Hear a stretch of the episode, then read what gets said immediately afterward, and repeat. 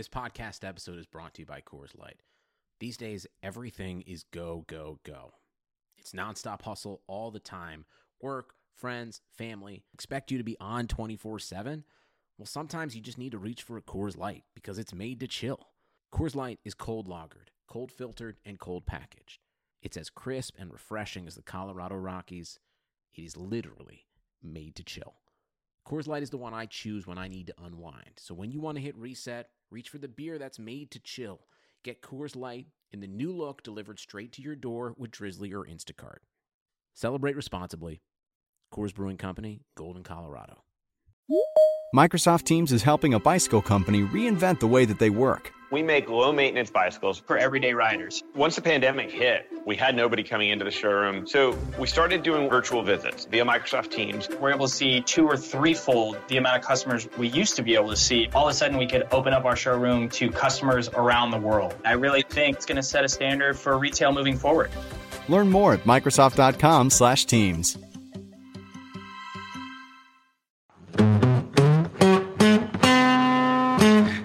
obviously, your mode of, of, of communication these days is Signal. Yeah, Signal is end to end encryption, and it's not owned yet by Facebook or Apple or one of the big companies. So I trust it a little bit more. If you want to talk about anything real, you should use Signal. Nothing's guaranteed, but it's better than the alternatives, in my opinion. Gotcha. Okay. Yeah. No. Uh, all right. That works for me. If it makes you feel safer, it's a, it's like DuckDuckGo, right? DuckDuckGo, Signal. Anyway, I don't know if you're starting this yet or not, but I, uh, I, I did the Cash App. That was funny how many things they asked me for, but that's obviously very, very legit. Yes, I mean I know that's like the Twitter guy owns it, uh, and like Rogan always hawks it, right? I mean that's as legit as it gets. I think it's legit. I mean, as far as you can trust these guys.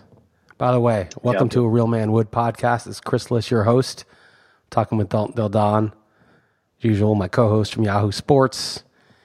And yeah, I, I mean, full disclosure, I bought some stock in uh, Square, which owns Cash App. It's Square is the company, SQ is the ticker. So when I recommend that if you're going to buy some Bitcoin, you buy X dollars worth, whatever X is, whatever you can afford per day, every day. I think you could buy a dollar a day. I think there's no minimum and they don't charge miners fees. The way they make money is they charge you like above the market. So there's always sort of a spread between what they're what you're how much you're getting and the, the market price you're paying, but it's it's way better than Coinbase because they charge you miners fees, and I think Coinbase there's a lot of bad stuff about it. So, but I tell people just buy, I mean, download Square, not Square, it's from Square. Download Cash App, and then just put in X dollars a day. If it's a buck, if that's all you can afford, then put in a buck a day. If it's twenty, it's great. If it's a thousand, that's great. But you do it every day because that way you're just cash averaging in. I could see someone making a big buy like right away just to, you know, if they have, if they can afford it, just like, oh, I'll buy a couple, just, you know, just to get myself a little bit of a, a base of it. But if you, if you average in, if it goes up, then great. All, all the stuff you bought before it went up is worth more than what you paid for. If it goes down, well, you're still buying at the lower price. It, it keeps you away from the gamble of saying, okay, I want to buy some Bitcoin. Okay, I bought some now. And you buy a whole Bitcoin for whatever it is now, 9,100 bucks and then it goes down to 7,500 and you're like, damn, I should have waited. Or you miss out and it goes up to 11,000. You're like, damn, I should have bought yesterday. And no one really right. knows where anything's going in the short term. So to avoid that whole sense of panic and regret, just just average in same amount every single day, no matter where it is for a while. Just make sure you can afford it, that you're not going to miss it, and that you're not going to uh, need to sell it at an inopportune time to pay for something. So that's what I think. Yeah, no, I like that strategy. I, I, have a friend already doing it. I'm going to do something similar. Uh, I'm waiting on my ledger to to arrive. And if you do have some in Coinbase, uh, how what do I do there? How do I get it out of there once the ledger comes? Is that is that that's how? Yeah, yeah. I'll, I'll walk you through. I'll walk you through it. Okay. Um, but basically, you'll.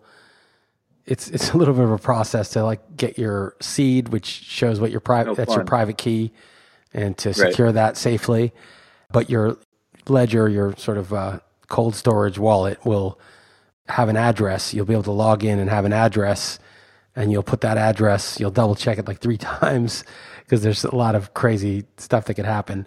You send it from Coinbase to that address, and then that's how you have control of your own keys, which I, you know, from what I've read, That's extremely important because anytime there's a third party that's controlling your keys, like Coinbase, uh, it's not really your Bitcoin because if Coinbase gets hacked or something happens, it's not FDIC insured. You know, this is not. You can't call the bank and say, "Hey, I think someone charged something on my credit card. I think uh, we need to reverse these charges." There's no, there's no, there's no one to call. So that's the well, thing. hence the downside, right? I mean, that's the downside that people would argue against this, right? For that exact reason, right? Well, Argu- yeah, argument it- number one, the point two, it would be could be that.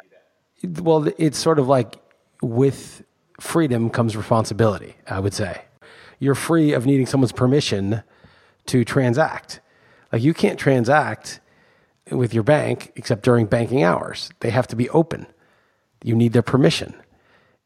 If you wanted to send money to somebody that they didn't want you to send money to, you couldn't do it because you need their permission. So you're basically at the mercy, all your life savings or whatever's at the mercy of this third party that probably right now you're in good standing with, but currency itself is a risk. You know, the dollar is infinitely printable. And if they keep doing that to stimulate the stock market, and then one day they look up and say, oops, we, we've printed too many of these, and all of a sudden the dollars that you had that you saved are worth only three quarters of the amount they were, um, you have no recourse for that. So this is your money. It can't be inflated. You don't need permission to use it. But with freedom comes responsibility. It's on you to secure it from hackers, from accidental loss. I wouldn't go, you know, we're, we're talking about this on a podcast. I wouldn't go advertising if you end up accumulating a bunch, which I don't think you have yet. Um, I wouldn't go advertising it that, you know, that you've done this. I would just say, yeah, you're, you know, you can obviously admit, I, I admit, I, I think it's a great idea, Bitcoin. I think I believe in it. And I think people should have some amount in it and accumulate it slowly on a daily basis for a number X every day that they can afford and not, uh, and won't miss if it, you know, if for some reason, not just if Bitcoin goes to zero, but if they screw it up, mishandle their keys and can't get it. Yeah, yeah, Liss, I'm, I'm surprised you're even talking about it on the podcast. I know you have so many that you even moved out of the United States. You're hoarding so many. but I did have to get out of the states because I had, I had, to, you know, I had a, an arsenal of weapons. I, I dug a huge moat around my house, and like if somebody, and there was like a trap door, you know, in front of my door, so if, you know I could see them on a camera, and I could pull the trap door, and they drop in alligators in the moat. No, I am far from a whale. I'm just somebody who uh, thinks this is a, a good idea before it's too late, and I do think that it is a necessary and important hedge against a shaky financial system. And it's funny because I think a lot of people just assume everything's going to be fine. Like, no way are they going to let this crash. No way is this going to happen. But in history, like, there's been a lot of seemingly solid civilizations that did not last for various reasons, and some of them uh, had to do with overinflating the currency. So, a couple others uh, than, other than yourself have me convinced that that's not something you uh, should ignore. So uh, it's people smarter than me, and obviously you're a smart person. So yeah, I'm with you, man. It's definitely something that's gonna. I wouldn't ignore it, and I'm not Yeah. myself. Uh, what about uh, anything else, Liss? Uh, how you been since we last spoke? How, how has your last week week been? uh, it's pretty good. I mean, fantasy baseball wise has been good on the on the whole. You know, my main event team was toggling between third, right, point out a second, and now it's in fourth, but still within striking range. I'm just really down in home runs and RBIs. I just need Jose Ramirez and Gallo to come back, and you know, Puig just hit one today. Torres hit one today, grand slam. I just need just an ins- you know when your team just gets hot and you get like six home runs a night for like three or four nights and you just start rocketing up the standings so much faster than any projection could have you uh, moving up. I need one of those. I need like a month of just balling out. Everything else is good. My pitching's great. You know, my batting average steals are all good. I just need home runs, runs, and the runs are actually fine. I just need small amount of runs. It's home runs and RBIs. I just need a power surge is what I need. What did you get any Alvarez? I didn't. I didn't- Jordan? I called him Jordan, but I guess Jeff said it's Jor- Jordan. Yordan Alvarez, I think he wants to be uh, known as. But either way, uh, no, I'd, I'd spent way too much FAAB on Ryan Brasier, who I dropped, and now he looks like maybe the best bet for saves again. So I'm not gonna. I was I was talking about this on the show with closers. These these speculative situations like the Red Sox or the Phillies. Now the Phillies seem like they have one, but Twins now seem to have one. But you know the, these the Rays. It's like you can't kick yourself for missing on that. You know, I probably shouldn't have spent so much money on Brasier. I just thought, oh, I'll get him for five and a half months when I got him. He might be the guy on a good team. But it's kind of like, you know, you, you have 17 in blackjack, you stayed, and then the next guy gets a four when he hits, and you're like, damn. But you're like, no, you always stay on 17. Or, you know, maybe it's not as obvious as that, but it's, it's just like you can't sweat the result with these closers. You're going to get some, you're going to miss on some. It's just keep, you know, keep looking for them. Yeah, I feel dumb for being so aggressive with my FAAB, uh, how it shook out in in the NFBC. I mean, he he went for 300, 400 in most leagues, it looked like. And to me, that's just so low. It's just frustrating. I, I don't know, man. That seems. Are you with me now on the, uh, Cardi projection now? Have you have you come around finally? All out of control. Yeah. I mean, even the Statcast numbers. It's obviously small sample, but it'd be like leading the league and everything. he's so he's so good, and it's I think the highest bid in the all of it. Maybe it was just the main event, but it was 580. I don't know. That seems crazy to me. Like, why would why would someone not be super more aggressive? Because no that? one yeah, has that like, much money left in June. I mean, is that the case? Just yeah. is, is you think the people the people that do have it are the people that have checked out from the beginning, maybe or something? I guess that's I guess that's the case. Too. Well, no, that or you need two people to have it, right? Because even if I have a thousand right. or I have nine hundred right. and you have 570, I'm only bidding 580 or whatever, 571. I told Jeff to bid 569 to bid, know, you know, whatever he did. He, he was, he had the hammer and a 12. I said, dude, bid a buck less than the guy has. Don't bid a buck more. If the guy wants to commit suicide like you did and, and yeah. ruin his league just to get one guy. I think you use that, only use that as an excuse to reference me, but that's fine.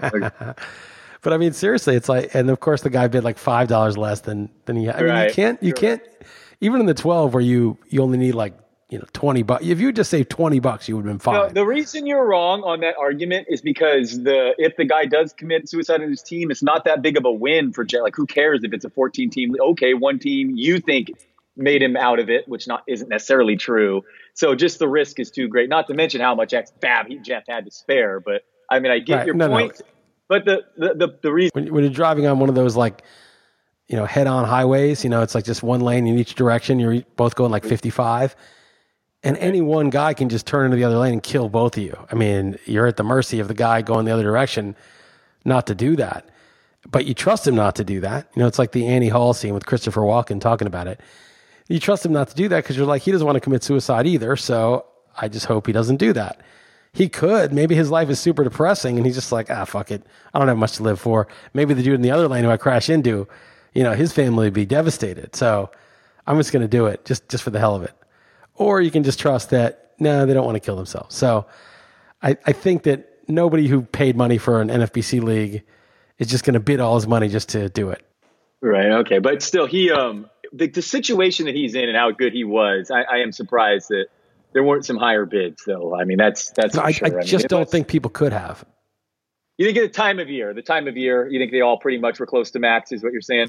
Most of I also leagues. think remember that a couple weeks ago, like all those rookies came up at once, and there was a lot of high. You know, that was like yeah, a big. Yeah, that's true. That is a, that and, was a huge. And there were a weekend, lot of them, right? So if you didn't get the first one, you might have got the second one, and it's, and we we're just like in a in a situ a season yeah. where like Fernando Tatis gets called up and starts crushing it like right out of the gate, and you're like, oh man, Chris Paddack, you know, gets the call, and it's like, wow, he's good right away.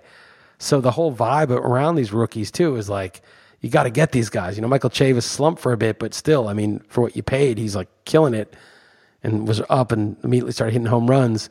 There's this enormous amount of pressure to spend this money and be aggressive. So I think this is a particular season where people had spent the money. And basically, if this couldn't have happened in April because he couldn't have put up 23 home runs in April, right, right, it couldn't have been right. a big enough sample for us to realize like this is so legitimate that we can't ignore it and that's why I think those algorithms are just totally off base. Like they're just eh, they, they algorithms get really dumb when they don't have enough data. You know, when, when they're extrapolating uh, out of like a weird sample where it's like rookies, you know, like in this too big of a box, or well, it was just this much time. They they just don't do a good job. Whereas, like if you try to compete with the algorithm on Anthony Rizzo's stats or something else, you'll probably lose. And you'll probably lose on the, the basic guys adjusted for environment, obviously, but they're like dumber than the average drafter almost when it comes to uncertain guys. And so that's the problem is that the algorithms are, are certain. I mean, they, they know it's just probability, but they give out a number that's just like, okay, this is sort of the aggregate average of what I'd expect. And not only, you know, we talked about how it's asymmetrical and if he's like the greatest player ever, you know, that wins you the league. And if he sucks, like you probably cut him. You don't get his worst downside. You don't get to, you don't have to like you're not forced to like keep in your lineup all year with terrible stats. And also, you know, the only the top two or three spots pay. So it's there's even more asymmetry in terms of being getting that gem is so much more important than having a dud for a free agent pickup. Even if you spend a lot of FAAB, I mean, if you spend a lot of FAAB, I guess it could hurt. So I, I just think those algorithms, like, they're dangerous because they're so good at what they do for like most of the pool that when they're wrong, they're just terrible. And I, I think like they don't, I don't know if the, I don't know if that disconnect is is fully sunk in, but like the better the algorithm is generally, and those and they are good. The BAT is very good. Steamer's very good. The worse it is when they give you shit information because they just they're not good at a certain when the uncertainty is too big. Yeah, no, I, I do think Alfred's going to shatter those uh, projections. I guess maybe playing in LABR and an only league has me thinking of the benefit of hoarding your FAAB and waiting because of a possible trade. But obviously, that doesn't exist in these mixed leagues. So the timing of year is a very simple, nice explanation for no bids being higher, I guess. Uh, but man, I would have gone close to max. Uh, I mean, wouldn't you? How you would you? If you had the hammer, you would think he was worth it, though. Yes, you would have gone whatever, of course. 10, 10 bucks less than your max. Okay, all right. Okay. No, I wouldn't have gone ten bucks. I'm just kidding. I would have done exactly what Jeff did and go one buck more. I don't trust no, no, those I meant, assholes. okay, I know. No, I meant you would have left, like you would have whatever left. I was just giving Jeff a hard time. I, I don't trust those assholes driving on the other side of the road Right. anyway. I, I think those guys are going to kill me every time. Yeah, that's the car. horrible. Yeah, exactly. Seriously, I remember. Yeah, I remember us driving around. And speaking of LABR in Phoenix, you think in every other dri- every other driver on the road you accuse being on on meth. I remember that. Um, that But, dude uh, was on meth, and it went, it went in Phoenix and like the outskirts exactly. of Phoenix, some crap Yeah. neighborhood we were driving through. Yeah, Fifty percent yeah. chance that guy was on meth. Um, did you see Kenley Jansen uh, do an intentional balk over the weekend? No, I did not. Yeah, I thought that was that was interesting. So I guess uh, I couldn't think of the scenario why that would matter, but I guess they had a runner on second and uh, two outs, and he was just worried about I think a two run lead even, so that didn't matter. Just worried about s- potential sign stealing, and he like went out of his That's way. to really smart, man. That's really smart. and even smart. pointed the base runner over. Yeah, I thought it was one of the cooler cooler things I'd seen in a while. Can you So, refuse that's to take the base? Can you be like, no, I don't want to. I want to steal the sign, so um, I'm refusing the base. I decline exactly the balk. my exactly my question, but the guy kindly ran to third, so I don't know. I don't know the answer. Probably. I, I don't think you can decline. I think you have to take the Yeah. base. Yeah, I thought that They was, assume uh, you want to be on third base, but maybe you don't. Right. Yeah, no, agreed. Um, yeah, baseball, more and more homers, uh, more the same for, for my teams. Uh, but Alvarez is just, yeah, he's, he's killing it. He's fun to watch. Lefty goes opposite field. His Statcast numbers seriously is like his exit velocity and all that is just like crazy.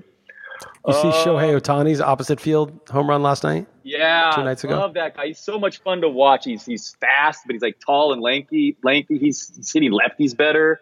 Yeah, he has so much power. He's like effortless his swing, don't you think? It reminds me of Ken Griffey. Just like that easy wave the bat through the zone. Not Bonds because Bonds was such a beast with that beach ball head. Bonds was such a crazy, ridiculous, like just barely move his bat. Cartoonish. looked like Caricature. Bonds. yeah, he was like, yeah, he was a freak, and he would just barely move his bat, and the thing would go into the lake every single time, the ocean, Ocean. whatever it is, the cove.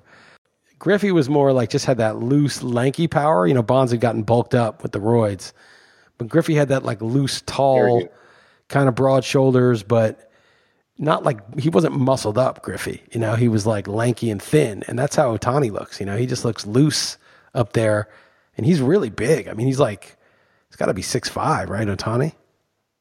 Yeah, yeah, he is, and that's yeah, that's probably why Griffey's career died too soon. You know, he should have roided up. Maybe would have lasted longer.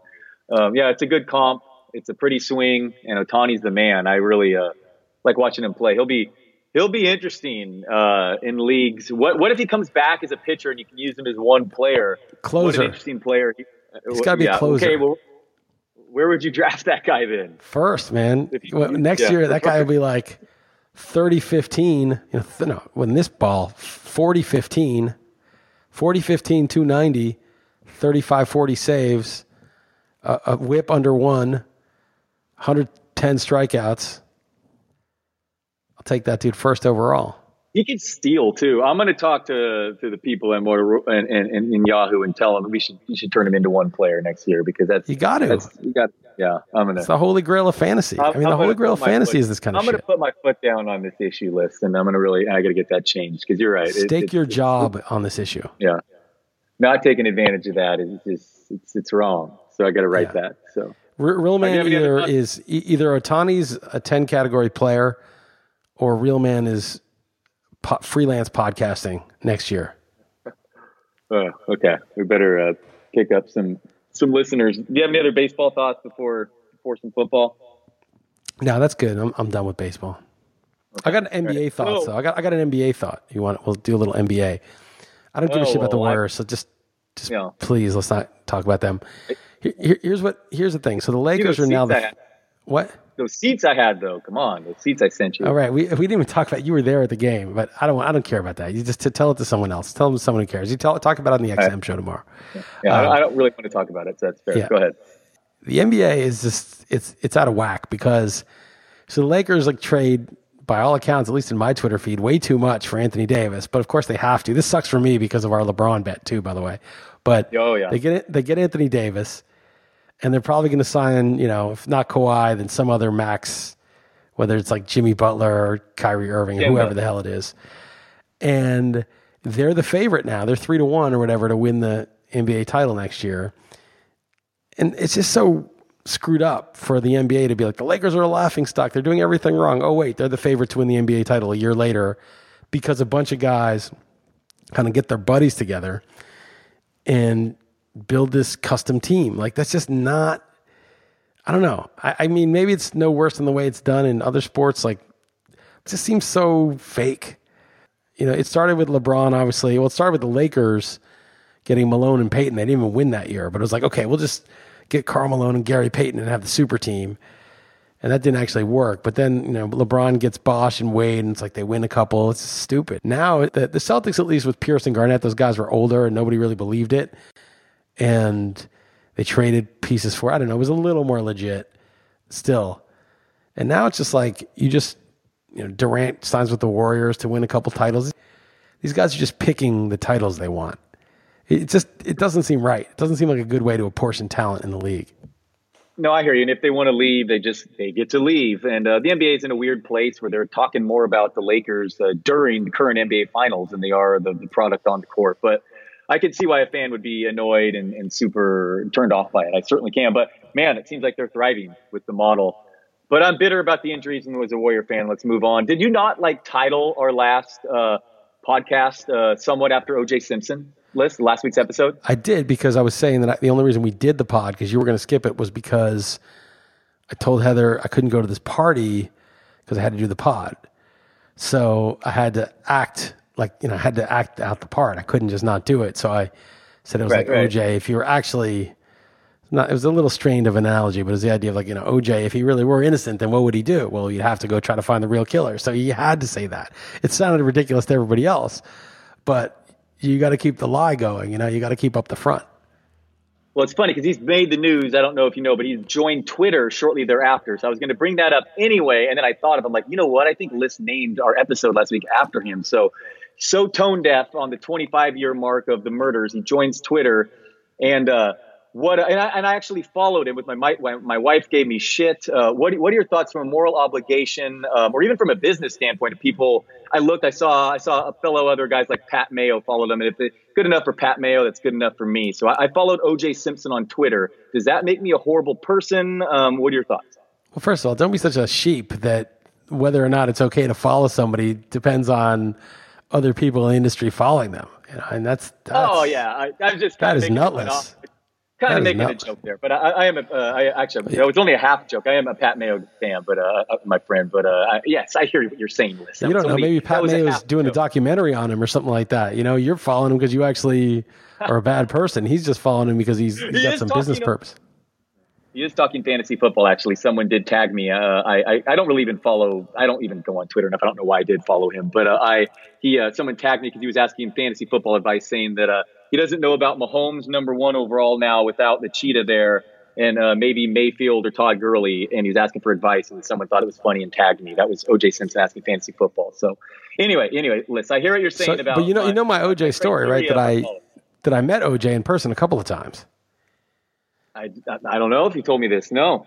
So uh, when I was when I first got to LA, I'm sure I've told the story. Yes, I, I probably told it on this podcast. But when I first got to LA in 1996, well, I was out in the Central Coast, then I came back. So in 1998, when I first really moved to LA, I started volunteering coaching at the YMCA basketball. So I, I was coaching like the eight to 10 year olds and I finished that practice. That was like an hour. And then I was going to like do the 11, 12 year olds. And I'm like, kind of, it's the first day. So they're sort of waiting around to assign everyone to a team. And I look up and this guy says like, Hey, uh, where, where's the 11 and 12 year olds go or whatever? And it was OJ. And I was like, uh, oh, uh, hang on. I'm one of the coaches, but I'm not sure yet. Hang on.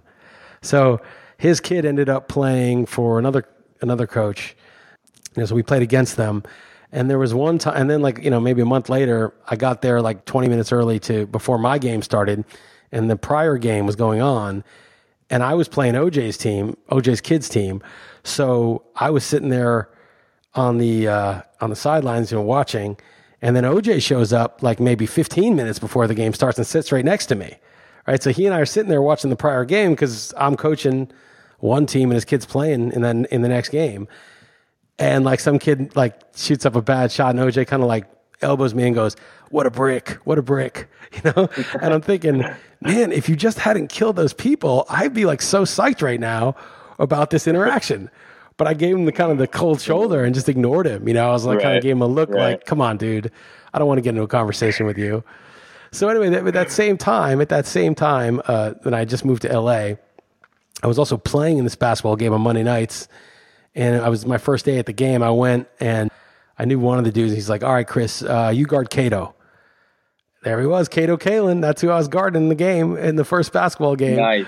So I just Nice. got to LA in 98 and uh, you know, and of course everyone had seen all that shit on TV, 93, 94, you know, 95, the trial and all that stuff and like get to LA and like, you know, that was that was uh, right in my face right when I got there. Uh, so I never told you that story. yeah. I had to have told you that story I- before. Maybe I don't remember it, but uh, that is pretty funny. Yeah. Well, OJ Simpson's on Twitter, and he says he has some a little getting even to do, whatever that whatever that means. But uh, sticking with Vegas, actually, I believe that's where the juice resides these days. He Um, does. Very He's going to think twice about doing some armed robbery in a, in a Vegas hotel, though. I guarantee that. That that's true. T- two things. I know that you uh, you said uh, uh, on the aforementioned signal that we can do the super contest in the app these days. Uh, next year, it looks like, which I got very excited to see. But uh, you still have to do that living in Nevada. Unfortunately, it, it's it Yeah, looks but, like. are- but if you have a for a pro- pro- if you were hypothetically to have a proxy, uh, that proxy should certainly get a smaller cut because it's way less of a hassle to legally input the picks. Yeah, and we could be um, a little bit, you know, better with our not having to worry about late. You know, we can wait for more information to get the picks Right. in too. That's right. Like that. So, That's right. so, So, so, I mean, that is just nice. You're right. No, no, that is the good news. You're right. No, no, that's a good point. Even though I thought that, you're right. That is that is hypothetically, I would expect some renegotiation going on if you know in the Yeah. event that we had a proxy. Gotcha. Um, the other thing about Las Vegas is it looks like I am going to go. Even though I, I thought I was going to miss the. Uh, usually I go the annual annual RotoWire trip. You won't be there uh, this year. I'm going to a bachelor party a few year. uh, Sorry, a few days later. I didn't think I was going to make it, but um, putting together some uh, uh, uh, an auction, and you're going to be sorely missed, man. There's going to be Thorn in it, Jeff Erickson, Al Zeidenfeld, um, who else? Uh, Tank Williams. It's going to be uh, going to be fun, man. You're, you'll definitely be missed. Brad Evans is doing all the legwork. Yeah, sounds like fun. I'm going to be in uh, France at a wedding, so I'm going to miss it. Yeah, well, I hope that it's something that like picks up and we do it yearly, and uh, you know, you'll you'll you'll do it in the future too. Like we got who they got James Coe, Ted Bell. Um, he's, he's I never Ted Bell. seen him. Ted Bell's worth the Bell price of admission. Yeah, I know. That's I know. sociopath That guy. in person. Yeah, I'd probably go just for that reason. oh, it's funny you call me sociopath. Um, all right, man. Uh, yeah, you're going to be missed on that one. So that that should be fun live in person. The only thing, the only complaint I have about that is Thorn wants to do it, and I'm actually going to send an email. This reminds me. I need to send an email after this. Uh, I don't like that because I wanted uh, drinking Thorn as the auctioneer. Oh, the greatest year auctioneer was, of all like, time. My favorite thing ever, ever. It's like one of my favorite. It was definitely my favorite draft slash auction ever because of him. So I'd rather him be doing that than than participating. But um, yeah, I, I don't Uh, know if the don't- listeners understand what it's like to be in a live fantasy football auction where the auctioneer is literally getting blacked out during the auction and persisting through the entire auction.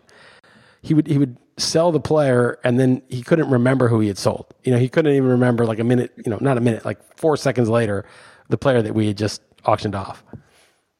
yeah, no, was so good. Um, yeah, you'll definitely be missed. But um, what are you on again? Heather's uh, Heather's uh, in, in a wedding, correct? She is the uh, matron of honor, and I am just, you know, I'm nobody. I'm just, you know, I'm just a guest. But it's her best friend is getting married in France, and Oh, nice. uh, some fancy chateau that they're putting us up in because of her status, and be there for a few days. Then we're going to go to another place, uh, Beaujolais, for a couple days. Heather's friends, and then. Uh, then we're going to Lyon for a couple days, and then we're flying back to the U.S. So it's kind of a little vacation. Cool. That'll be fun though, France. I hope so. Um, if it's any, not, I'll be you have pissed. any other? Uh, yeah, missing your. Uh, yeah, you always go to there every year.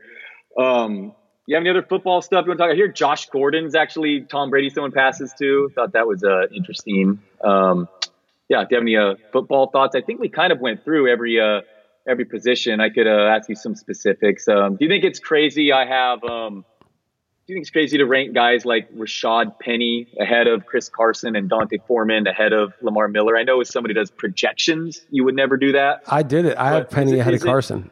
I have Penny. I already do, have even Penny ahead of Carson. Okay. I don't have Okay. uh, Foreman ahead of. I I just think For, uh, Foreman. Who knows off the Achilles if he's ever going to be the same guy. So Right, but we do know Miller is why. That's my point. the problem is that For, uh, Foreman doesn't catch passes. I don't think so.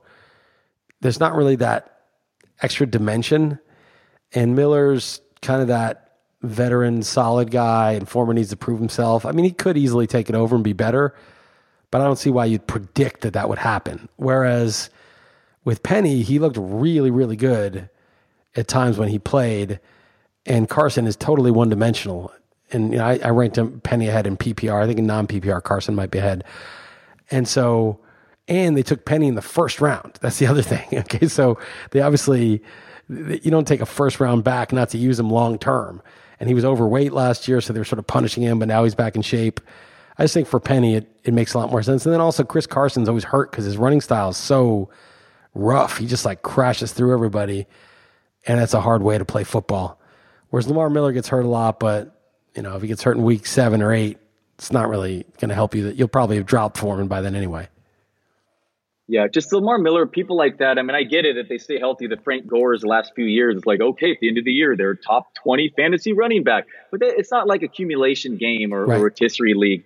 I think Lamar Miller has six top ten finishes, uh, six weeks of top ten finishes last three seasons. Like that does not help you. It doesn't move the needle. In fact, it hurts you. Like he's never. And I bet you half those are barely top ten. You know, it's I, he, I don't know guys like that. I just want to avoid at all costs, and I just rather a Foreman and even sight unseen. So.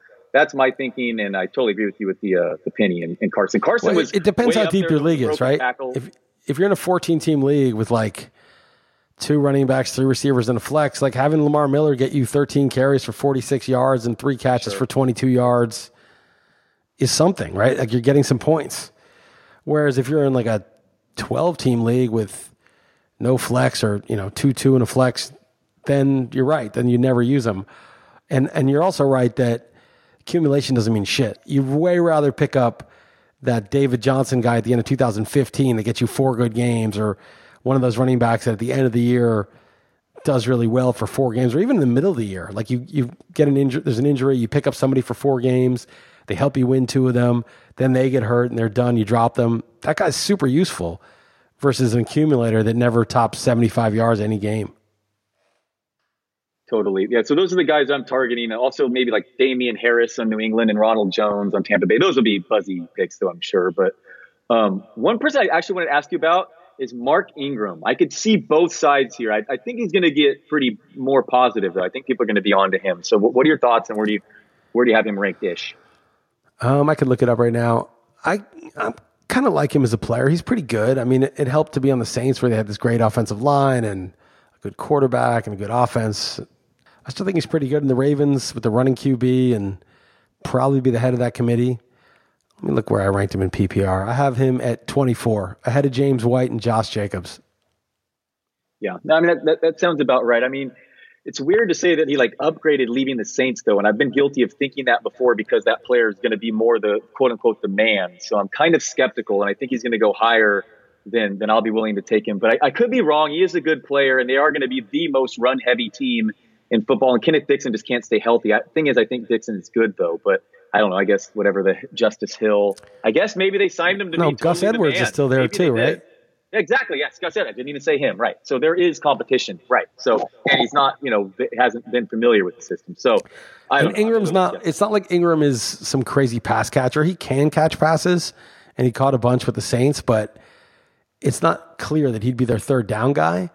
And then if Edwards were to get goal line work, then Yep. let's say Dixon gets a lot of third down work. And Jackson too. I mean, Jackson will, could run for 12 touchdowns. You know. Yeah, that's right. He's going to take away some too. So it's it's kind of hard to know. But then again, there's nobody really good there. That You know, he could just be a bell Mm-hmm. cow and get 260 carries and 45, 50 catches and just be a, a workhorse. I mean, it's not like they're saving him for anything. That's what I'm saying. I see both sides. that, Yeah, That's why he's an yeah. interesting guy to me. So, so uh, uh, Derrius Guice is another interesting player, but I mean, not really, because what can we say? Just, just completely like, where, where do you have him ranked? I guess is what I'm asking, because it's obviously total unknown. In PPR, I have him 37 because Adrian Oh, Peterson that's pretty is pro- is still going to get work, and and then Chris Thompson, He's if he's like ever 50, dude. Seriously, how old is Adrian Peterson? I guess because of Frank Gore. I guess I just he was decent he- last year. He was Yeah, Pe- he's Peterson wasn't bad last year, and and Geis has done nothing. He's coming off an ACL. How many you know? How many guys like tear their ACL in training camp as rookies and do well? Yeah. I don't know. And then also uh, Chris Thompson, if he's ever healthy, is the th- is the clear third down back. He's actually good. You know what's Guice's real upside in a full PPR? I don't know. Maybe he'll be just really really good and he'll take that job over. I thought I had him low at 28. So it's funny that you say that. And I just clicked his button on Fantasy Pros, and his consensus is 28. I'm such the herd. I'm such. I'm just following the herd. 80. You thought he was low, right? So I have him low. I have him yeah, at so 37. you, I can move him up a little low, bit. Truly low on Derrius. I mean, I have him below no like problem. Jordan Howard, and I have him below Lamar Miller by my projections. Okay. Uh, well, that's another guy I was going to ask you. I guess you two situations. One first, go Jordan Howard. Actually, what what do you, Miles Sanders hype? It was uh, those guys who he's like still battling an injury, right? I think he Yeah, Miles Sanders is hurt. highest- yeah, battling an injury. Those guys, it's really tough and rookies, obviously. And I think he had by far the highest fumble rate in college, if that means anything. But uh, Howard, the guy, you know, can't catch the ball. Still, it's probably just going to be a, a total share, right? Committee is what it ultimately the answer. I have them ranked back to back. I have Howard 36 and Sanders 46. I mean, the guy's hurt. And what round did they take Sanders in? I think it was like the third. Yeah, I mean, these. Here's the thing. I I think uh, David Montgomery and Miles Sanders, those are the kind of guys you take in like later in the draft, where you know who knows, maybe they'll they're like third round picks who could pop in good situations, but Miles Sanders went in the mid second. Oh, okay. In the second, it might be. And the Eagles are a smart team, so maybe they really see something in him. But you see it so many times where you think the rookie's going to be the guy, and it's just the veteran just gets the work. He knows how to pick up the blitz. Support for this podcast comes from U.S. Bank. When you're looking for a credit card, get one that wins awards. The U.S. Bank Visa Platinum Card is NerdWallet's 2021 Best of Awards winner for Best 0% Intro APR and Balance Transfer Credit Card. It provides a great way to pay for large purchases over time, as well as consolidating other card balances. And speaking of award winners, the U.S. Bank Altitude Go Visa Signature Card is NerdWallet's 2021 Best Credit Card for dining out or ordering in. Earn four times points on takeout, food delivery, and dining. Get two times points at gas stations, grocery stores, and on streaming. If you're into cashback or travel rewards, U.S. Bank has credit cards that feature those benefits too. Check out their full suite of credit cards at usbank.com slash credit card. The creditor and issuer of these cards is U.S. Bank National Association pursuant to a license from Visa USA Inc., and the cards are available to United States residents only. Some restrictions may apply. Member FDIC. He's reliable. He knows the system. You know, uh, Howard doesn't know the system because he's new. I don't know. I guess I could see the upside. David Montgomery is even like third round pick. You got Mike Davis there who's competent. And then you're the third down guy is like the best third down guy in the league almost. So it's like, how much upside does he have? Yeah, I heard you talk about him on the XM show, and I have him ranked pretty aggressively at 21 right now. I do I'm like Mike Davis and I do like Mike Davis, and I and I kind of see that Chicago already made the defense. I think that team's going to take a big step back. So, but I don't know. This is a franchise that traded up to get him, and they just seemingly really like him. And what I mean, Mike Davis is a Niners cast off as much as people do like his his, his tape or whatever. Um, I, I just I guess even you're right though, a sense of he could be a three down back. There's still Cohen there, so I don't know. The team had a good team, a good defense. They're going to run the ball like absolutely crazy. He's their rookie that they handpicked and traded up for. So after the top 20 or so running backs, I just felt like, you know, he's one of the wild card with the most upside. But I, I also think like these teams, right? They scout these backs, they do what they can, they make a decision, they trade up or they draft the guy in the third round or whatever it is, and then they find out they still don't know because nobody knows. And they find out, oh, this guy's just this. We are hoping he was that, but he's this. It's like you draft your guys in fantasy and you're like, oh, yeah, I think Jose Ramirez is going to be really good for me or whatever. And then, you know, the season starts and you're like, oh, he's not that good. You sort of change your opinion as you see what's happening. I don't, I don't think these teams Sure. you know, especially I mean the first round. I mean they really are going to try to make you know make it uh, make it work. But let's get to the third round, and Mike Davis is just playing better in training camp than you know. Mike Davis is a guy they watched his tape. They decided they would sign him.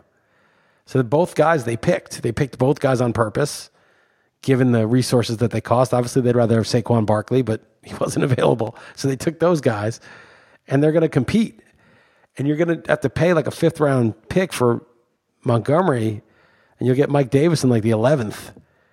And I think it's kind of close to 50 50. Maybe Montgomery has more upside because of the uh, pass catching, but the floor for both is like basically zero.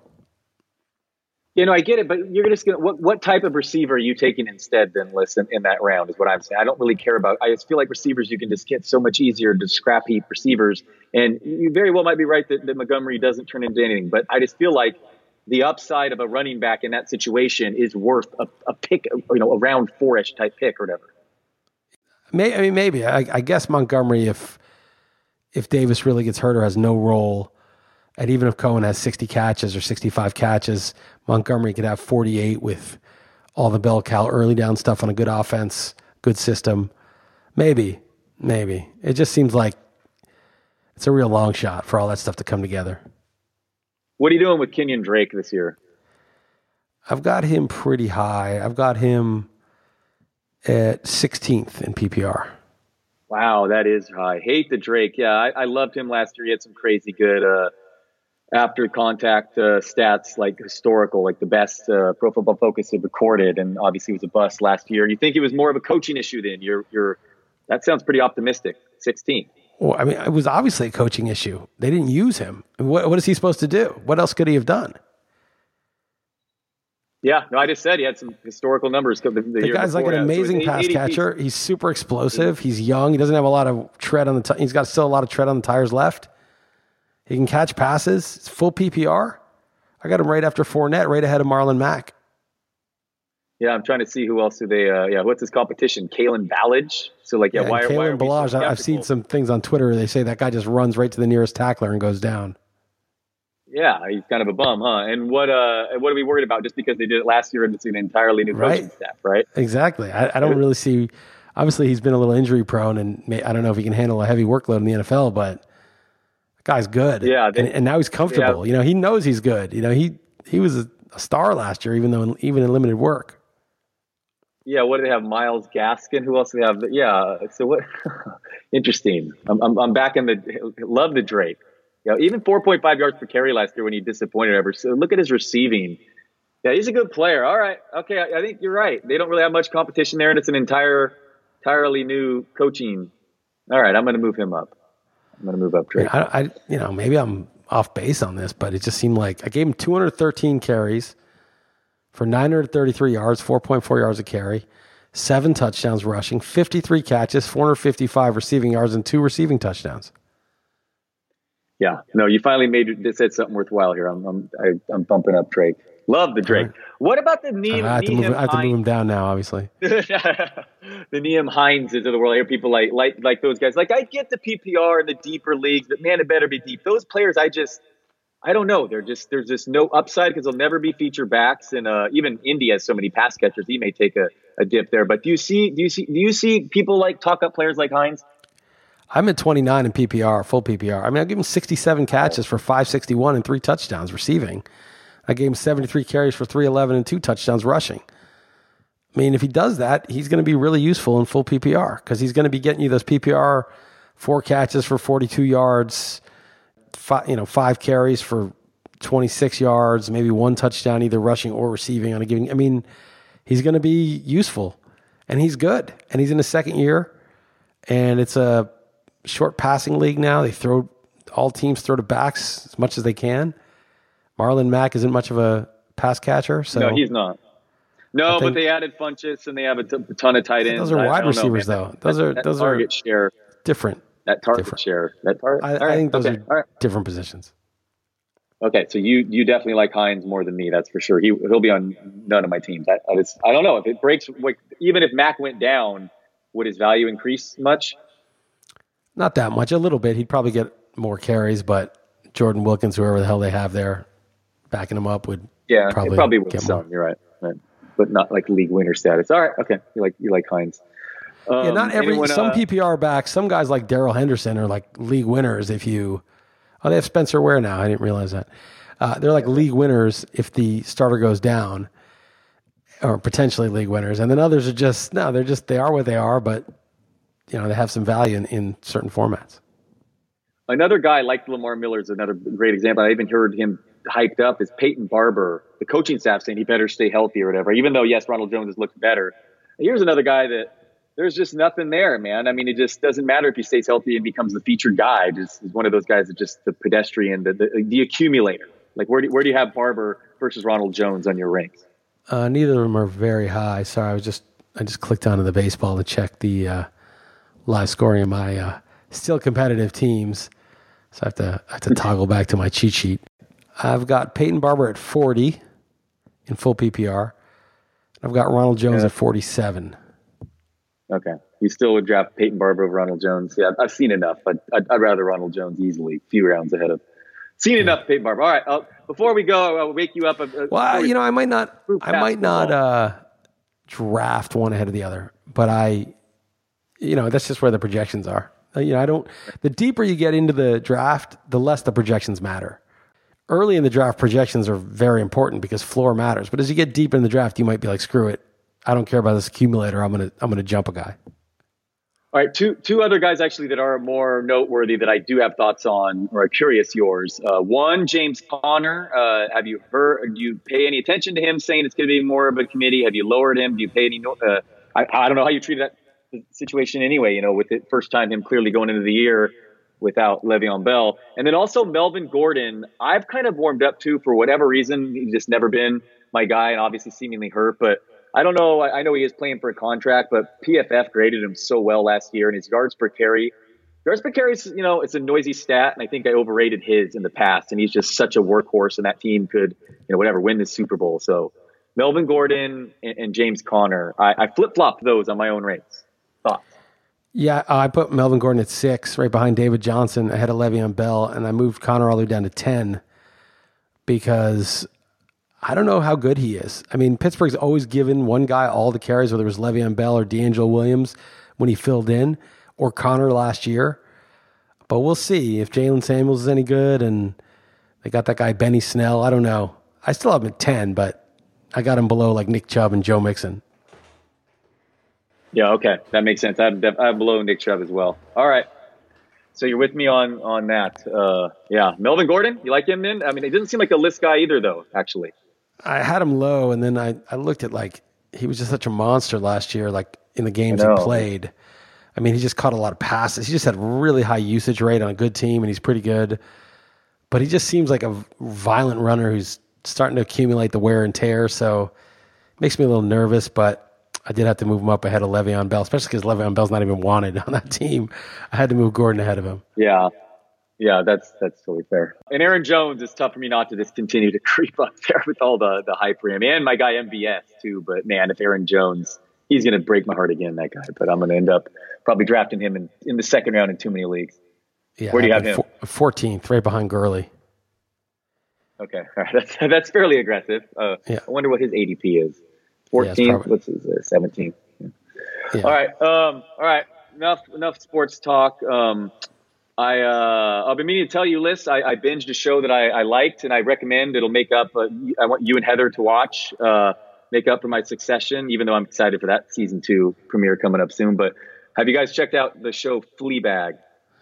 Yeah, Heather loves it. I didn't see it, but she okay. loves it. Okay, she has she watched season two yet? Then because it was really I think so. Really yeah, I think she's watched the whole thing.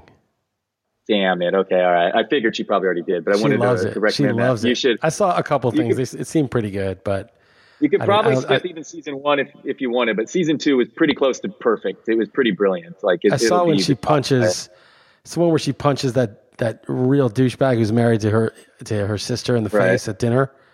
Right? She right, punches yeah. him in the face. Yeah, yeah, yeah. Is that, that the show? voice my, yeah, exactly. Yes, that is a show. Yeah. Okay, yeah.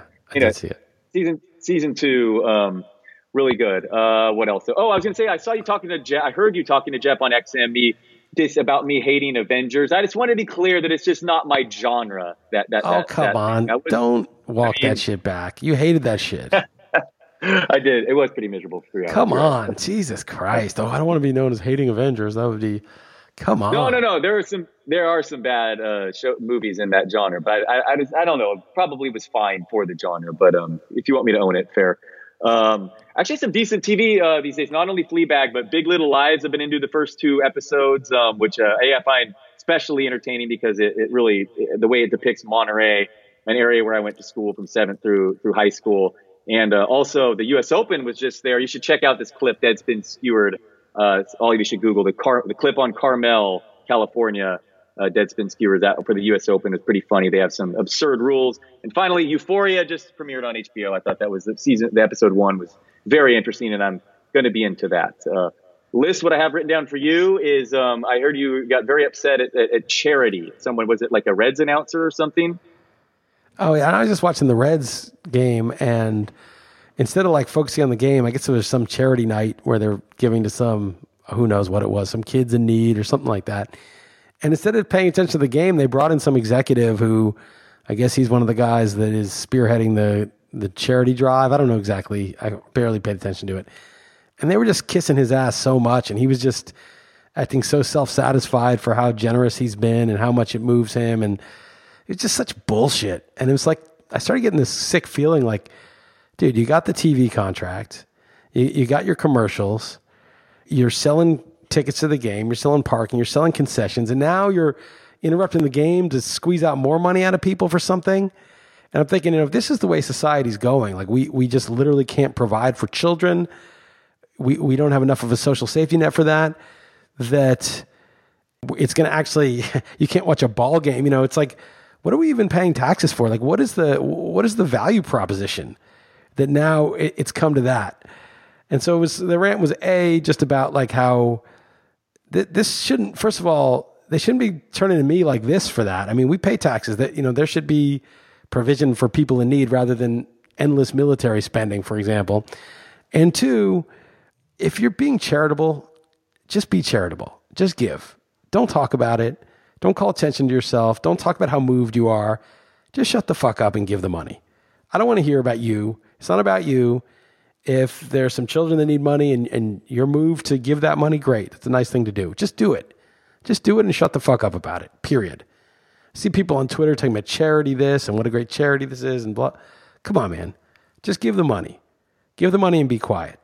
The best people are the people that just do a lot of nice things in life, whether it's money or attention or whatever it is. And they just do it because it's natural to them to do. They just do it. They just do it. They just want to do it. Or maybe it's not natural. Maybe they've learned to do it, but they just do it. Just get in the habit of doing it and they do it. Not a whole lot of, oh, look how generous I've been over time with my money and my attention. Constantly reminding people of it. Constantly talking about how, what a great person they are or how moving it was. Just shut up. So that was basically my rant. It was ruining the game. I had to flip the channel. I was like, man, I'm trying to watch this game. I listen to these fucking windbags and the announcer kiss their ass. It's embarrassing. You know, a, a, buddy of mine actually died last week. Lisa, he had a heart attack. Um, it's really a, a close friend, a closer friend's uh, brother, but I've known him since I was a kid. And uh, the, his wife set up a GoFundMe, and I um, and I donated to it. And my and my wife said, "Why did you not just say anonymous? You know, why you put in there? You show everyone the amount you did." So it's, it's interesting that you say that because she just brought that up to me is that me, you know, Yeah, me why letting didn't everyone you? know how much how much I did, and then I thought of a Curb Your Enthusiasm episode where Larry David gives Ted Danson a hard time. You know, says for an anonymous donor, you're sure are telling a lot of people Right. about it. But uh, Yeah, exactly. So I, Well, so I, why uh, did you? Why I- did you? Because you wanted to make sure they didn't think you were cheaping out on them. uh, why did I put my name on instead of just Yeah. writing anonymous? Um, no, I don't know. You're right. Maybe I, if I was a greater, if I was bigger person, I would have just wrote anonymous. Well, I think- and, just done it for the family. You're right. I, I think if it was like it some cause that you're not personally connected to, you probably would have done it anonymously. But it's like there was a little bit of value not to signal to everybody else, but just to let like his widow know, like you know, you're you you have her in your thoughts, I guess, right? So it's right. it- it's not. It wasn't like if it were private, you would have. Yeah, but I probably could have privately let her know through the Go GoFundMe, but it just that what it declared. See, you can scroll and it shows everyone that that, that, that put you know that donates. I don't. I think I could have just made that itself with with the widow knowing. Yeah, man, sucks. Oh yeah, uh, mid forties, heart attack why? out of man, nowhere. every a lot of people, man, you've really had a lot of. uh I, I've had an unbelievable. I haven't even talked about half of it on this podcast. It's been yeah, it's it's been a rough rough stretch for me it, right, lately. It's it's tough. Yeah, this guy, like I said, mid forties, two kids, uh, high schoolers, uh, married and hap- happy, all about family. Out of nowhere. I mean, just horrible. Wake up one morning on a Wednesday, have a heart You got you got to take care of your health, man, and you and you can't trust you can't you can't outsource it to doctors or the system, man. I mean, I, I I'm not trying to be harsh about it. It's it's obviously a tragedy, no matter what, and some things you can't help. Some things are sort of out of left field, but you see that you got to just be like, all right, let me get ahead of this as, as much as I can. Yeah. Yeah, no, horrible. Um, yeah, man, I don't have anything else to say on that note. But did you have any political rants uh, up your sleeve this week? I had a couple things. We're running kind of long because we wasted so much time on football. But um, I'm going to try to do the ones that are really uh, pertinent. So Facebook's launching its own quasi crypto, and obviously nobody likes Mark Zuckerberg or Facebook or trust them. But a lot of people they'll incentivize people to get in, involved in stuff. And there's a lot of different predictions, like of this is great for Bitcoin because it'll be their first onboard to crypto, and it's very dangerous for the central banks. And the U.S. government wants to investigate already because it's very dangerous if if suddenly like you can get money through Facebook and then exchange it for real goods, you know, and buy real things with it, then you know it starts to take over for the U.S. dollar. I mean, this is competition, and the U.S. dollar and, and our government. I don't trust Facebook at all, and of course, I don't like them.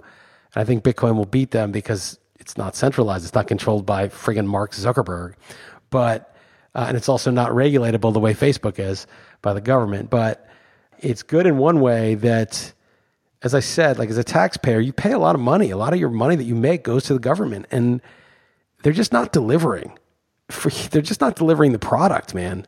They're spying on you. They're spending all this money on military and wars, and there there's so much corruption. They're starting wars just to pay these military industrial complex companies, the Boeing's and the Northrop Grumman's, and all all these all these arms dealers. Basically, they they do the bidding of the bankers, and then when the politicians get out of office, they get rewarded with five hundred thousand dollars speaking engagements for an hour. I mean, they're really misusing our funds and not delivering services that they need to deliver. And not that Facebook's the answer, but I like that like there's some pressure being put on them. You guys got to fucking deliver. You're gonna get you're gonna lose relevance. You know, they're gonna have problems collecting taxes and doing what they need to do if they don't step their game up. You know, Uber disrupts the cab companies, and Facebook and Google disrupt the newspaper industry, and you know, YouTube just disrupts traditional media, and let's disrupt the government. I mean, let's at least push it to like provide services that your taxes fund. I mean, this is the level of, of return on, on what you're paying is just garbage. Quality of schools, the quality of the environment, a lot of things. They're just not, they don't deliver. Okay. So that, that's one rant I had. The second thing I want to say, and you guys can check me on this, but I have some political predictions that I feel very confident about. Do, I'm ready. uh, I'm here. I'm ready. Let's hear them. A couple of predictions on the Democratic primary. First off, Biden is such a joke. He's such a clown. He's so stupid and inept that he makes Trump look like Winston Churchill. And even his own handlers are going to ditch him. They're going to say, "You know what? This guy, we can't we can't he's only first right now because Obama's still popular among the base and he's associated real with quick- Obama."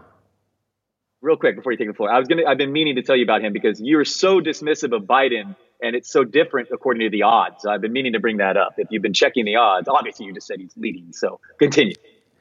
yeah, Biden is is toast. He's gonna he'll be out in six months. He won't even be running. I don't think May, maybe a year, but he's out. I mean, he's again he makes Trump look like Winston Churchill. He's so inept. And then Kamala Harris, who would be the other establishment choice, she makes Hillary Clinton seem personable, real, and uh, compassionate and charming. I mean, that, she is she is so unlikable, so nasty. Her track record of just being nasty to the the most vulnerable people in society is so bad. She's not gonna she's not gonna have traction. No good. So she and she and Biden would be the choice, but they just they can't go with those two. They're they're they're DOA.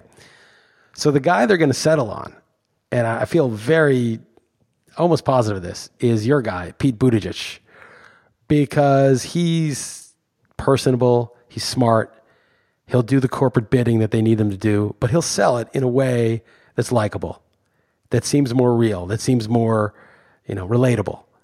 He's basically Obama. If Obama were gay, he that's Obama. You know, I mean, he's he's got that political skill that Obama has. And I think he's going to be the establishment candidate. I think the Democrats are going to realize this is the only horse in the race that we really have that can take care of the special interests that when we need to, our clients, and has a chance to win. And I think on the other side, you're going to have Bernie, you're going to have Elizabeth Warren, you're going to have Tulsi Gabbard, and or Andrew Yang. Gabbard and Yang are obviously the, the longer shots. But those are the four people with ideas, actual ideas. So there's like the per, there's basically like idiots who just go with personality and they'll they'll gravitate to Buttigieg. And then there's like the vested interests who want their piece. They, they want to retain their you know neoliberal global stake, and they're gonna they have power, and they're gonna definitely want Buttigieg because he's the only one who can actually do it. And then everybody else, the people that actually care about policy, who actually care about you know power to the people and getting things done, it's going to be those four. And those four, somebody's going to get ahead. I don't know which one. I can't say. I mean, obviously Warren and Bernie are probably the favorites, but the other two are unique and and I think you know I, I like Tulsi Gabbard the best. But regardless, it's going to be one of those four. So whoever of those four emerges, maybe there'll be two of them, and then they'll be going. One of them will finally get to third, and it'll be one on one, and it'll be against, uh, and it'll get super nasty. And I think that one of the the policy people like Tulsi or somebody could beat Trump because they'll actually speak to the working class that that elected Trump because the neoliberals ditched the working class. So if it's Bernie or Warren or Tulsi or even Yang, if he were to somehow make it through, I think he could speak to the working class and and and just say, hey, look, you know, you've been getting screwed. Trump says he's going to do something, but he really he really isn't. He's just you know more of the same they could beat Trump. But if they end up with Buttigieg, I think Trump would beat him. Although maybe not, because Buttigieg is he's got some. I, I, think he's charismatic and skillful. But that's how I think it's going to play out. Biden, forget it. I would. I would like to see Buttigieg uh, debate him for sure, but um, I, am not. You call him my guy, but um, I mean, I don't know. I, I don't. I don't like him. I think he's another Obama. I think he's. I think he's going to say the right stuff, and people are going to project all sorts of positive things on him. And when he gets there, he's going to take care of the banks. He's going to keep the empire going. Yeah. And it's just going to be like Obama part two. A lot of people yeah. want that, or they think they want that, but I don't think they. I don't think it's. I don't think long term it's good policy.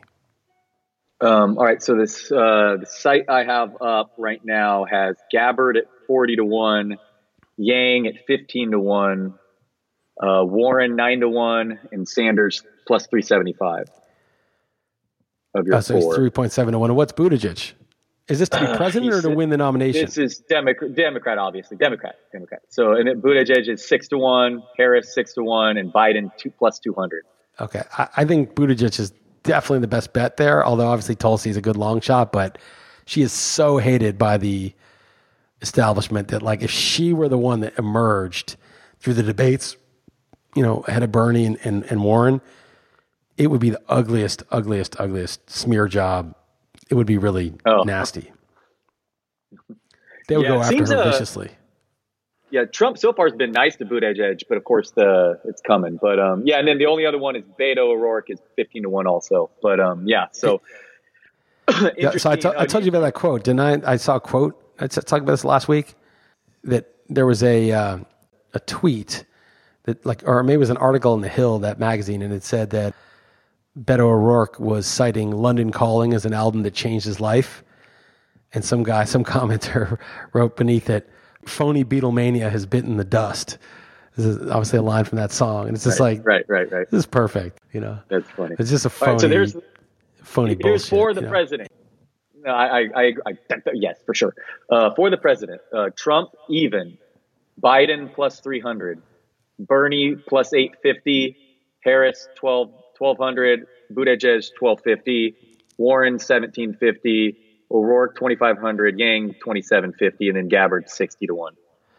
I, like Trump at even money, and I like Buttigieg at his price.